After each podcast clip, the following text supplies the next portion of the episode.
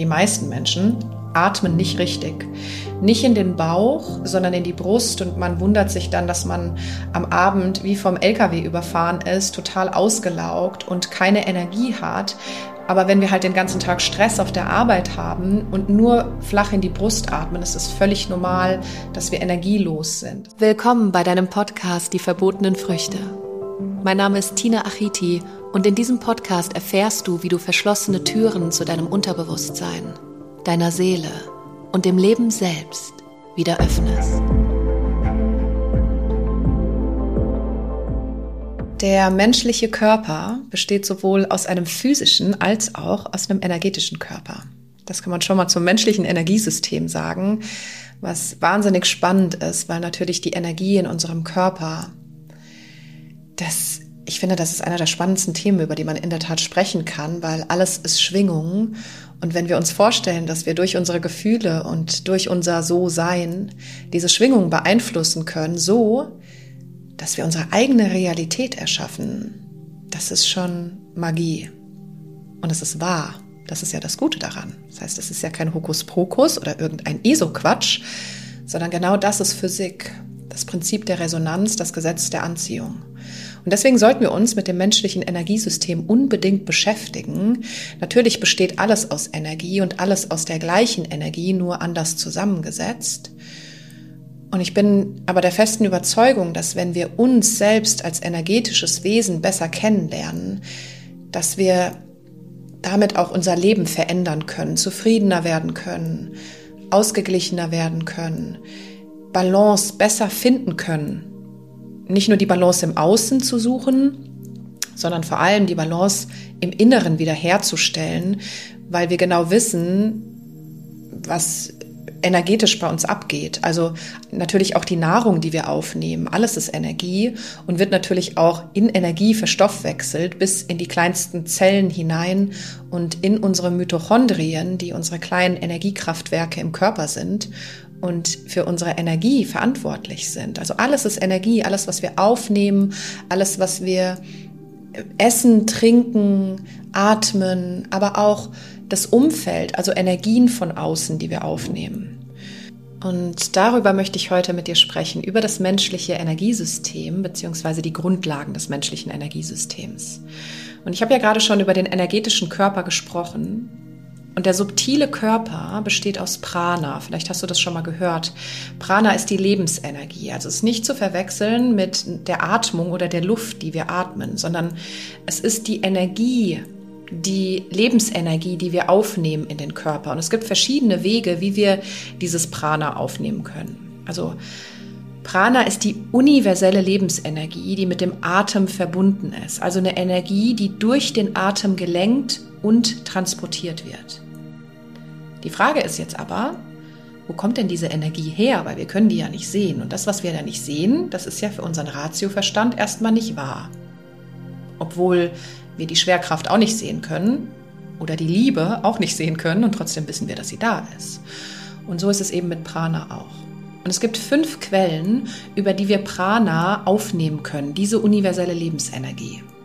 Diese Energie, die uns am Leben hält, die alles am Leben hält, die einfach da ist, auch aus der TCM, traditionell chinesischen Medizin, auch als Qi bekannt.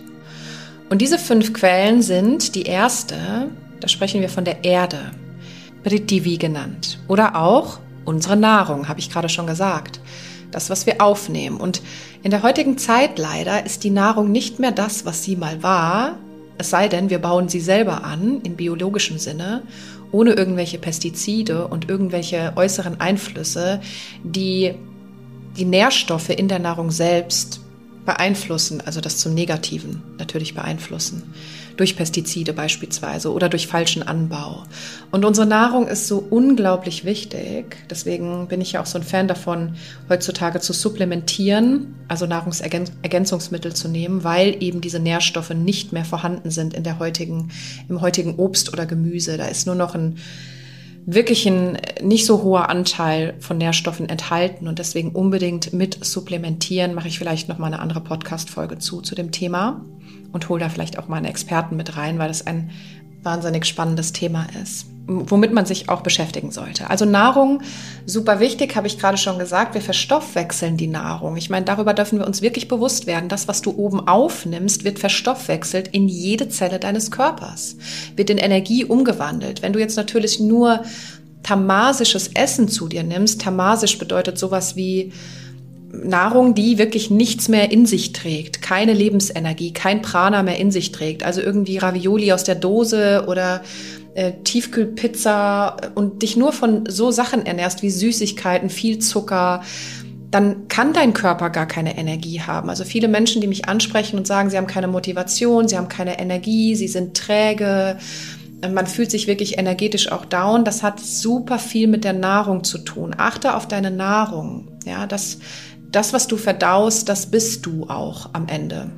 Also sollten wir darauf achten, eher sattwisches Essen zu uns zu nehmen, also Essen, was voll äh, mit Lebensenergie ist, frisches Gemüse, frisches Obst, obwohl es da natürlich auch wieder darauf ankommt, wie das wie du das verträgst. Das ist ja auch wichtig. Da sind wir schon wieder im Ayurveda-Bereich, wo dann eher auf Rohkost verzichtet wird und eher das Obst und Gemüse gedünstet wird, um es besser zu verdauen. Aber das, es spielt einfach eine Rolle, wie du es verträgst, wie es für dich am besten verträglich ist. Nur darauf achten, wirklich sattwisches Essen mit viel Vitamin drin äh, zu sich zu nehmen und eben auf tamasisches Essen zu verzichten. Also erste Quelle ist die Erde und damit gesehen die Nahrung, weil alles, was du natürlich aufnimmst, wird wieder zur Natur, zur Energie umgewandelt und deswegen achte unbedingt auf deine Nahrung. Wir dürfen uns dessen bewusst werden. Ich weiß, Schokolade schmeckt und ich weiß auch, wie lecker manchmal Nachos mit Käsedip sind, aber das sollte nicht zur Gewohnheit werden.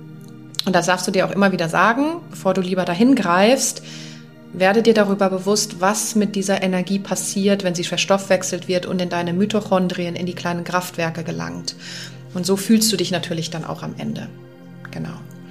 Und zweite Quelle ist Wasser, genannt Apas im Sanskrit und ist die Flüssigkeitszufuhr. Und auch hier, Wasser ist bitte nicht gleich Wasser. Das ist wirklich wichtig. Wasser ist nicht gleich Wasser. Wasser ist sehr wichtig und man sollte und darf darauf achten, welches Wasser man trinkt. Also so ein bisschen informieren darüber. Wir haben ja Gott sei Dank Dr. Google heutzutage, welches Wasser wirklich aus einer guten Quelle kommt und energetisiert auch ist. Es gibt eine Wassermarke, die mag ich sehr gerne. Sprech mich doch da unbedingt nochmal drauf an, wenn du da einen Tipp zu haben möchtest. Schreib mir bei Instagram oder schreib mir eine E-Mail und dann schreibt, schreibe ich oder das Team dir super gerne zurück, um dir da eine Empfehlung auszusprechen. Grundsätzlich verreichere ähm, ich immer meine, mein Wasser mit Edelsteinen an, also Bergkristall, Amethyst und Rosenquarz. Das sind Wassersteine, die man dem Wasser zugeben kann und die werden eben energetisiert dadurch. Ich würde es sogar destillieren zu Hause. Also es gibt Destillationsmaschinen, ich weiß gar nicht, ob man das so nennt, Destillationsmaschinen, beziehungsweise Reinigungsmaschinen, wo das Wasser wirklich nochmal gereinigt wird von Schwermetallen und so weiter. Also da ist schon viel Scheiße drin in Wasser. Das darf man nicht vergessen. Man sollte sich mit diesem Thema wirklich beschäftigen, weil auch das Wasser wird natürlich auch wieder gelangt in unseren Körper, gelangt in unsere Haut, in unsere Zellen und nährt unseren Körper. Wenn wir da schlechtes Wasser zufügen, dann kannst du dir natürlich auch vorstellen, was das mit der Energie, der Schwingung und der Frequenz in deinem Körper macht. Also APAS, Wasser, sehr, sehr wichtig für dein Prana bzw. deine Lebensenergie. Dann haben wir als dritten Punkt Tejas oder Techas, Feuer, beziehungsweise auch das Tageslicht. Und das ist sehr wichtig, das Tageslicht für uns. Wenn wir jetzt natürlich nur im Büro sitzen den ganzen Tag und wenig Tageslicht sehen, ist das für unsere Lebensenergie nicht so schön. Beziehungsweise wenn wir auch nicht wirklich unterwegs sind, draußen in der Natur, im Wald oder auf dem Feld, also wirklich spazieren gehen, um da auch das Tageslicht mit aufzunehmen. Wenn wir jetzt dann noch in einem Land leben, wo nicht viel Sonne ist, ist es umso wichtiger natürlich auch, sich Vitamin D zuzuführen, weil fehlendes Vitamin D, was durch die Sonne verursacht wird und wir durch die Sonne genährt werden, das bringt uns natürlich auch in Trägheit und Energielosigkeit rein und auch in so eine Müdigkeit, wenn Vitamin D einfach fehlt. Deswegen Tageslicht wichtig und äh, auch dahingehend wichtig, weil es die Zirbeldrüse stimuliert. Die Zirbeldrüse, die kleine Drüse, die auch mit dem dritten Auge und auch mit dem Kronenchakra verbunden ist und in deinem Mittelhirn sitzt. Eine kleine Drüse, die für den Schlaf-Wach-Rhythmus, Immunsystem verantwortlich ist, aber auch für dein spirituelles Erfahren. Und zu wenig Tageslicht lässt die Drüse verkalken, beziehungsweise zu viel künstliches Licht lässt die Zirbeldrüse verkalken, wird immer kleiner und auch evolutionär einfach von wirklich paar Zentimetern heute nur noch paar Millimeter in der Evolution im Menschen vorhanden, weil sie eben immer weiter verkalkt. Wir trinken zu wenig, wir ernähren uns zu schlecht, wir haben einen schlechten Lifestyle, wir sitzen nur vor künstlichem Licht und das lässt unser Bewusstsein halt auch damit immer weiter schrumpfen. Das heißt, die Zirbeldrüse ist auch verantwortlich für das Erschaffen von neuen Gedankenstrukturen. Und wenn wir einen Lifestyle haben, der nicht zuträglich für die Zirbeldrüse ist, dann verkalkt diese, Bewusstsein kann sich nicht erweitern und wir haben gar nicht die Möglichkeit, unseren Blick zu weiten. Deswegen Tageslicht sehr, sehr wichtig für dich und dein Prana, für deine Lebensenergie. Dann haben wir als vierten, als vierte Quelle Vayu, die Luft. Es gibt auch den Gott Vayu, den Gott der, der Luft oder des Windes. Und die, das ist die Luft, die wir atmen, in der Tat. Jetzt, wenn wir natürlich nur unter Elektrosmog sind oder in einem Land leben, wo Elektrosmog sehr hoch ist, kannst du dir vorstellen, was das mit der Luft macht. Und mein, jeder Atemzug hält dich am Leben. Wir geben der Atmung viel zu wenig Aufmerksamkeit, obwohl die Atmung für mich aus meiner Perspektive und auch aus meiner Wahrheit, aber ich finde auch irgendwie ist es eine universelle Wahrheit, wirklich das wichtigste Werkzeug ist, was wir haben. Die Atmung kann Krankheiten lindern, kann harmonisieren, kann Balance schaffen, kann Energie anheben und Energie runterbringen. Das heißt, wir haben ein Werkzeug an der Hand, was nichts kostet und was wir viel zu wenig einsetzen und vor allem haben wir verlernt, richtig zu atmen. Viele Menschen, die meisten Menschen, atmen nicht richtig. Nicht in den Bauch, sondern in die Brust und man wundert sich dann, dass man am Abend wie vom LKW überfahren ist, total ausgelaugt und keine Energie hat. Aber wenn wir halt den ganzen Tag Stress auf der Arbeit haben und nur flach in die Brust atmen, ist es völlig normal, dass wir energielos sind. Das heißt, die Atmung kann dir dabei helfen, dein Energielevel im Körper zu harmonisieren oder in Balance zu bringen, dass du mehr Energie hast, mehr Lebensenergie. Das ist, also Atmung ist einfach was Wunderschönes, wo wir mit, da sollten wir uns viel, viel mehr mit beschäftigen, weil es ein Werkzeug ist, was uns das Leben retten kann. Das sage ich auch ganz bewusst, weil sie einfach so vielseitig ist. Breathwork, Atmung, Pranayama im Sanskrit genannt oder in der yogischen Philosophie, also Atemtechniken, die einfach eine enorme Bandbreite haben, um deine Energie, deine Frequenz eben anzuheben, low zu machen. In jeglicher Hinsicht einfach was total Schönes und natürlich auch nehmen wir durch die Atmung die, die Lebensenergie, das Prana von außen mit auf und können durch die Atmung die Energie im Körper lenken. Also auch zum Beispiel mit Yoga, wenn wir in einer Yoga-Position stehen und haben die in Anführungszeichen richtige Atmung können wir dieses Prana im Körper lenken. Durch die Haltung im Yoga und durch die Atmung können wir eben diese Lebensenergie zu Organen senden, können sie rotieren lassen, mit den Chakren arbeiten, mit den sieben Hauptenergiezentren im Körper, wo eben auch die Energie innerhalb rotiert und das Prana innerhalb dieser Chakren rotiert und frei fließen darf. Und das kann man halt super schön auch in Kombination mit Yoga beziehungsweise mit den körperlichen Übungen im Yoga kombinieren. Und als fünfte Quelle, als letzte Quelle haben wir Akasha im Sanskrit der Äther, also der Raum. Ich frage ja immer gerne, erklär mir einmal den Äther. Und die meisten Menschen können sagen, es ist der Raum, aber irgendwie weiß man nicht so ganz, was der Äther ist. Also der Raum, in dem alles ist, der Raum, in dem alles existiert, der Raum, in dem alles sein darf, in dem alles existiert und einfach sein darf. Der unendliche Raum, der Raum, in dem alles einfach ist.